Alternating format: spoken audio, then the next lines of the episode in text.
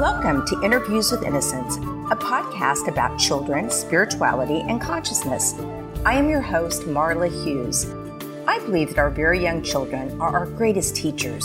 After all, they are the masters of living in the present moment, bubbling with unconditional love, enjoying the messiness of life, and curious about the universe in all its dimensions. Each week, I will be interviewing authors, philosophers, spiritual teachers, doctors, and many more about the wisdom children bring into this world and how we can transform our lives with this knowledge. I am thrilled to have as my very first interview Carol Bowman. Carol is a past life regression therapist and she is a pioneer in the research for children and past lives. Her first two books, Children's Past Lives and Return from Heaven, have been published in more than 23 foreign languages. She has appeared on many TV and radio shows, including Oprah, Good Morning America, and the Discovery Channel. Carol has so much great information to share. We're actually going to do this in two episodes, so you will get to tune in to her interview next week also. Thank you so much for coming to the show today, Carol. Well, thank you, Marla. It's nice to be here. Yeah, it's so exciting to have you. So, how did you become interested in this topic of children and past lives? It literally fell in my lap. And when my son Chase was five years old, he developed a phobia of loud booming sounds. We didn't know he had this phobia until we went to a fireworks display on the 4th of July, and he became absolutely hysterical when the big booming sounds began. And I couldn't comfort him, I couldn't calm him down. I had to take him home. And um, I was really puzzled by that because it had never happened before. So, as any mother would, I kind of wrote it off as, oh, you know, he had had too much sugar that day or was overly stimulated. But then a few weeks later, we went to an indoor swimming pool for the first time.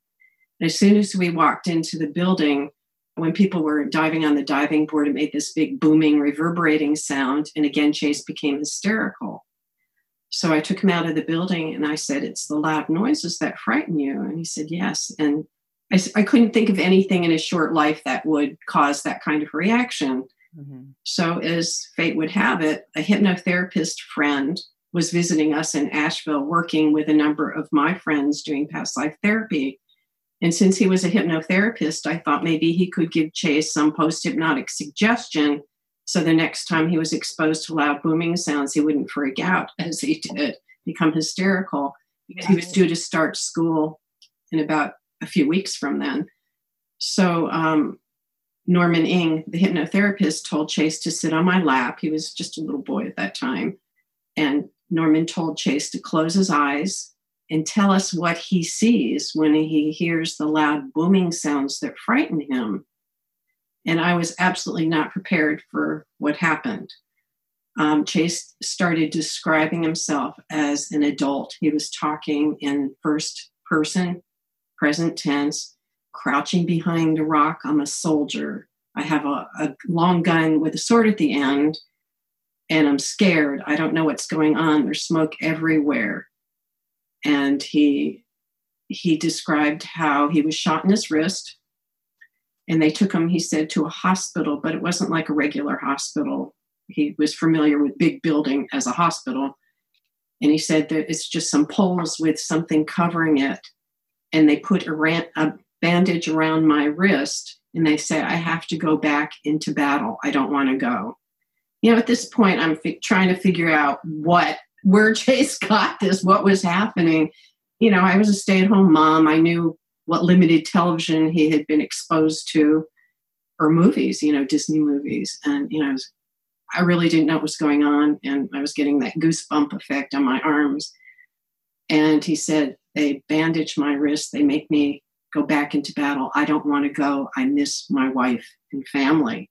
And that was the, the moment when I, I knew we were, you know, this is just something I, is it a past life? What is it? So he, um, Norman, who was very experienced in past life therapy with adults, just continued to have Chase talk and ask them open ended questions. And, well, what happened? And um, Chase said, I'm walking down a dusty road. There are chickens on the road. There's a big wooden wagon with big wheels pulled by horses, and there's a cannon on top of the wagon. And he said, They make me go by, behind the cannon. I don't want to go. I don't want to be there killing other people. So at this point, Norman intervened and he said, he, he kind of figured out we were in past life territory and mm-hmm. he knew how to help process this. So he said to Chase, um, we live many different lifetimes on earth. We play different roles like actors in a play, and sometimes we are soldiers, and sometimes we have to kill in battle, and sometimes we are killed in battle, but there's no blame. And I could see that Chase was responding to this. He was relaxing on my lap, and he said, They make me go behind the cannon. And all of a sudden, he just opened his eyes and he jumped off my lap and went to play with his Legos so I was, you know, I was like, okay. And my daughter Sarah, who was nine at the time, Chase was five, five and a half, um, said, "Mom, that place where Chase said he was shot on his wrist, where he had clutched his wrist when he was injured in battle." She said, "That's where Chase has his eczema." And in the excitement at the moment, I completely didn't connect these two things, but Chase had had a chronic and severe eczema on that spot on his wrist since he had been a baby. And every night he would scratch relentlessly at that place. And it got so bad that I had to bandage it so he wouldn't bloody the sheets every night. It, he'd scratch so much that it would make it bleed. And we had taken him to several doctors for different treatments for um, salves and elimination diet and homeopathic remedies. We tried everything, wouldn't touch that eczema. It just persisted so the upshot of that 15 minute or so recollection was that Chase's fear of loud sounds went away. We noticed shortly thereafter to the point where he asked for his first drum set. And what was most astounding to me was within a few days that eczema went away. Wow. Yeah. So that was the moment that changed my life and changed my focus. And I became a researcher, you know, in my limited way, just talking to other parents. This is in 1988, so it's pre internet days. And I talked to local parents. My kids went to a, kind of a, an alternative school in Asheville, you know, where they were open to this. And I asked the other parents if they had ever run into this. And I started collecting cases, you know, finding that, yes, other children had these memories and I started reading more about the phenomenon, and I came across the work of Ian Stevenson at the University of Virginia, who had researched children's spontaneous past life recall since the 60s. And I found one of his books through the University of Virginia Press. And it was kind of obscure. You know, it was not easy to find. It wasn't in the bookstores or in the libraries and I saw that he had documented almost 2,500 cases of children around the world who had these memories that came up spontaneously. You know, in Chase's case, we kind of directed him to it, and, you know, what do you see when you hear the loud sounds? But in these other cases that Dr. Stevenson had researched, the kids just talked about these spontaneously when they were very, very young, about up till the age of five. So because of my background, I had done a past life regression a year before this ever happened. I had no idea that children had these memories, but I experienced a physical healing through past life therapy when I accessed two lives in which I died from trauma to the lungs. And I had chronic lung problems in this life. And after that one session, my lung problems cleared. So I was wondering if other kids had these memories and if there if other children had some kind of healing or parents got insight into their children through these memories. And that was the beginning of my research. So i used dr stevenson's cases kind of as a, a starting point a foundation for what i was doing. He never mentioned healing in all of his research but he had seen patterns in the cases the very young age at which children talk about these memories. And he also said that most memories that children have involve traumatic death. And that's what I found in Chase. Apparently, this war memory stuck with him because it was so traumatic. And over the next two years, um, Chase talked about his memory again. He was triggered during the first Desert Storm War when he went to second grade and they had ribbons all over the school. And when I picked him up from school, he was very upset and he said, Mom, you know, they don't understand what war is. And the images that I saw with Norman were coming up again.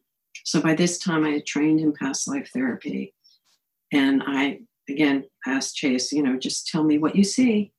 And he went back to the same scene. This is two years later with the same detail, but since he was older, he had more language skills. And he talked about signing up. He didn't know what he was signing up for. He said he was a free black man. And I, how did he know what a free black man was? We, you know, we started piecing it together as the American Civil War. But he um, remembered the same detail about being injured in the wrist. But this time, he um, remembered going behind the cannon. He said he pulled a string. I, I didn't know you pulled a string on a cannon. You know, I thought, okay, whatever. But he said Next thing I know, I'm above the battlefield looking down, and there's smoke everywhere. And I'm glad to be out of that life. And I said, Is there anything you need to do? He said, I need to say goodbye to my family. And these are his words as a seven year old, not prompted by me. He had not read Raymond Moody's book about near death experiences. I certainly right. hadn't read it to him. So he was having a, you know, kind of a near death experience. He was looking down and um, he said, I want to say goodbye to my family. I never got a chance to say goodbye. And he said, and when you're in spirit, these are his words, you can travel around freely. And he said, I, I just said goodbye to my family. They'll be okay. I can leave now. And I said, um, What did you learn from that, Chase? And he said, Everyone has to experience war. It's a bad thing, but you learn how others feel, what it's like to be in that situation. And I, I, I sensed that he was saying as the as the man who was shot, but also those who have to shoot at others.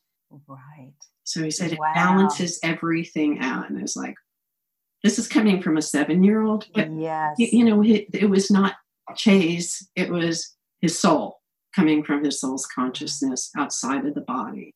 Did you find that there was a maturity to his voice when he was talking about these things? It, not a maturity so much, you know, it was still Chase's voice, but in a very matter of fact tone. Like, right. You know, this is just what I'm experiencing.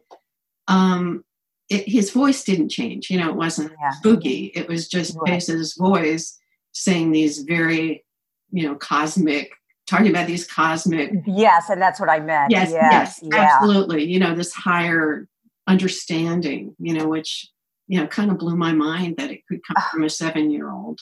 And in 1980, 1990 by by that yeah, time. Yeah. Yeah. Wow. So well, how blessed he is and was that have a mom that knew a little bit about this. And was a setup. Just dismissed. yeah. what do you mean? It was orchestrated because I had my regression. I had no idea children could have these memories and then chase mm. these experiences. Because of my training, my own experience, I understood how these memories can heal Right. How they're important. You know, you don't want to dismiss them. So it's total cosmic setup that, you know, it was orchestrated. The timing was perfect for me to understand what was happening with Chase and to the second time to guide him through it. But it mm-hmm. wasn't much necessary. You know, he just acknowledging the memory, he kind of ran with it and, you know, went through the death experience, which what I know from doing past life therapy for over 30 years with adults is that you can process this after the past life death. It is like a virtual near death experience. Right, right. So, and I know you talk in your book about the Tibetan book of living and dying yeah. and how it's so similar, these stories. Um, the way that they describe it in that just beautiful book, kind of my Bible, you know, and it's it's just amazing. I love that. I like the I found the original, you know, I was when I was like 20 years old and right. Right. Well that brings yeah. another question. Were you I'll just use the word spiritual kind of general. Were you religious or spiritual or before this happened, before Chase told the, or had you ever thought about the afterlife? Um I was absolutely not religious. I learned very early on that religion divided people from my perception, from my personal Yes. experience as being Jewish in a very small town, you know, being one of the few Jewish families, and kids were very mean about it. Mhm. But, you know, that kind of turned me off to organized religion. You know, I, I know people find solace in God through religion, but my path was a little different. I had an experience when I was in college where I was sitting on a beach and I just had this cosmic awareness that there's something in us that doesn't die. And that led me on, you know, a search. And I found the Tibetan Book of the Dead shortly thereafter. And I started reading about Buddhism and Hinduism. And of course, they talked about reincarnation. But it was more, I had my own experience, but it was more still reading about it was a philosophy. You know, I didn't see any practical applications for this until I Yeah. had my regression and then saw what happened with Chase. Ah, and- and your little girl, both of them. Right, wow. right. Wow. And I, I don't even have time to talk about that, but yeah, yeah I focused well, let's talk Chase's about. case. Yeah, I would like for you to talk about. First of all, I. It's so beautiful that you took it a step further and was really interested in the healing aspect of this because it's so it's just so mind blowing of what this could do for humanity. And um, can you tell us about Blake? I know he was one of Sure. your. I Um, want to add something about healing. Not only is it healing for the child if you help them navigate this memory, especially if they're remembering a traumatic death, but the parents' lives are changed in witnessing this. yeah. you know i mean if it's coming from a two or three year old you know there really isn't any other explanation than this is their experience their memory which there's a continuation of consciousness after death right Yeah, I was going to um, comment on this a little bit later, but a quote from your book that a mom said this, and it was in the soul weaving chapter, my favorite chapter of your return from heaven.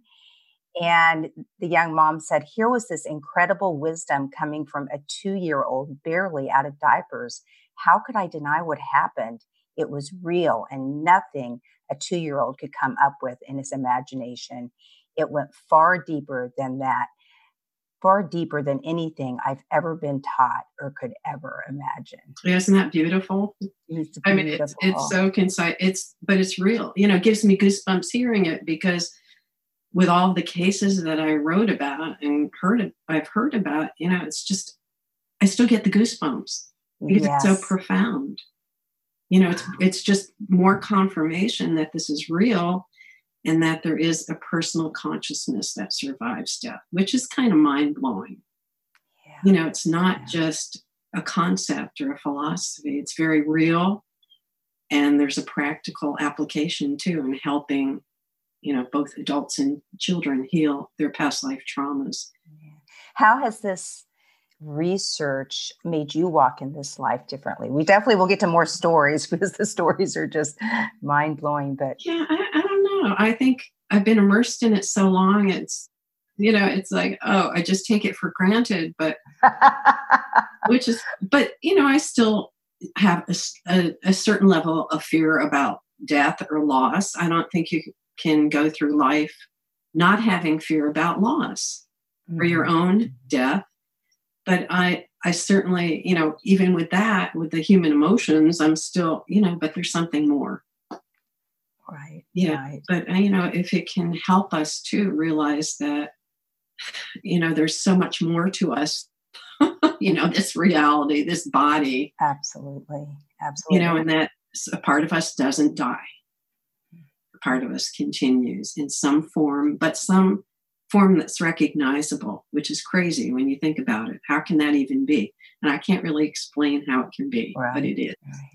So tell us about um, the story about Blake. I found that to be a fascinating story. So I was collecting cases. This is, you know, early on, and I was developing this model in, in my head, you know, like, oh, okay, well, a lot of these memories, according to Dr. Stevenson, are about traumatic deaths. So in Chase's case, and in my daughter's case too, which I don't have time to talk about today, um, once they talked about their past life and these lives were acknowledged and they could talk about them freely and express any emotions involved in remembering their deaths, it really helped them. And I thought, well, why can't parents assist their own children if the memory is coming up spontaneously to help them let go of this trauma if they are troubled by the past life memory. Not all children are troubled by past life memories. Some are benign memories or pleasant memories. But with the ones that are still troubling, you know, I saw with my kids that you can talk them through it. So um, I was all this was going around in my head, but I didn't really have any way of testing it out until I got a phone call in a response to an ad I put in Mothering Magazine, um, which you know we're back in the pre-internet days. You know, I put a little reader ad in the back. Your ch- child talked about a past life memory, and a woman from the Chicago area, Colleen Hocken, called me and said, "I have to tell you my story about my son Blake, who right after he turned three, or right before, around the age of three, he was standing near the front door and his older brother was getting ready to board the school bus. And he said he yelled out to his older brother get out of the street bus coming. And colleen ran to the door. And when she got there um, blake got his hand on his ear and he said ear hurts. And um, she said well what happened? Um, hit by truck. And she was trying to figure out what was going on small truck, big truck, you know, thinking maybe a little kid had hit him with a toy truck at preschool. He said, no, big truck. And she remembered she had seen Brian Weiss on the Oprah show a couple days before, and he made one remark saying that sometimes children talk about their past lives. That was about it. But all of a sudden, that insight kicked in, and she started asking him, Well, what happened? He said, the truck went over me. The truck ran me over, and he kind of put his hand down the left side of his body. And she said, Well, what happened? She, he said, I saw the wheels under the truck. And then what happened? asked Colleen. Um, man took took me in the truck to school, but Colleen thought, well, any big building to Blake was a school because he hadn't he didn't know about hospitals. And then she said, Well, what happened? Um, she said, Where were your parents? And he said, Mommy went bye bye at the store. And she said, Well, what happened? Did you did you die? He said, Yeah, I died. So she she wasn't really prepared for that. sure, sure she wasn't.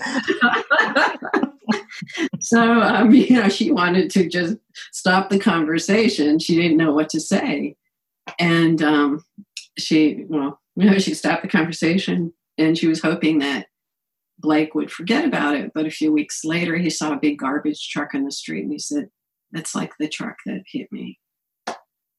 So again, Colleen really didn't want to start the conversation again because she didn't know what to do. I guess it was a few months later, they went to London and uh, they were at a very busy intersection in a street. And Blake was in a stroller and he all of a sudden jumped out of the stroller into the path in oncoming truck. And fortunately, her husband grabbed him by the collar and pulled him back. And she was just beside herself. And all of a sudden, she started wondering could this have anything to do with what Blake said about being hit by the truck? Is he thinking he needs to repeat this or something? And she was, didn't know what to do. So she, timing is everything. She saw my reader's ad in Mothering Magazine and called me. So I thought, okay. She said, should I take him to a therapist? She also said, which I forgot to mention, since that happened in the interim, since he first talked about it and this incident with the stroller where he jumped out, um, he became depressed. And he would complain about aches and pains on the left side of his body. So she would try to comfort him and say, and try to massage him. And he would push her away and said, just go away. But his personality had changed. He, she said he was the happiest, smilest, smi- most smiley kid before this happened. Right. And then he became depressed, and she figured, oh, well, you know, he has an older brother, he has a younger brother, he's the one in the middle. I'm not giving him enough attention. and she was considering to take him to a therapist. And I said, Well, wait, you know, this could be past life. And she was coming to that too, but she didn't know what to do about it. So I said, and I was saying this kind of going by the seat of my pants because this is the first time I had counseled anybody about what to do. And I said, wait until Blake is relaxed when you're alone with him and first acknowledge what he was saying. You know, say, you know, tell him you understand that he was hit by a truck, but he's now safe in a new body and that you will protect him because it seemed that the residual issue could be his mother wasn't there when it happened you know from what he had said about mommy going bye-bye at the store and her, him pushing his present mother away you know there was something going on there. So um, colleen uh, you know it sounded weird to her but she you know what am i going to do? I'll try this. And she within a few days she you know blake was going to sleep and he was calm and she was next to him on the bed and she said remember when you were hit by the truck? And he said yes and he said well you had a different mommy then and she said all of a sudden his eyes lit up and he said another mommy she said yeah i would never leave you I, you know i protect you and you're now in a new body you're back here with us and she named all the people in the family named his brothers and cousins to ground him in present reality. And she said, he just lit up. She said she could feel something shifting. And from that point on, you know, over the next few days, he was back to his smiley self. And she said he never complained about the aches and, and pains in his body again on the left side of his body where he said he was hit by the truck.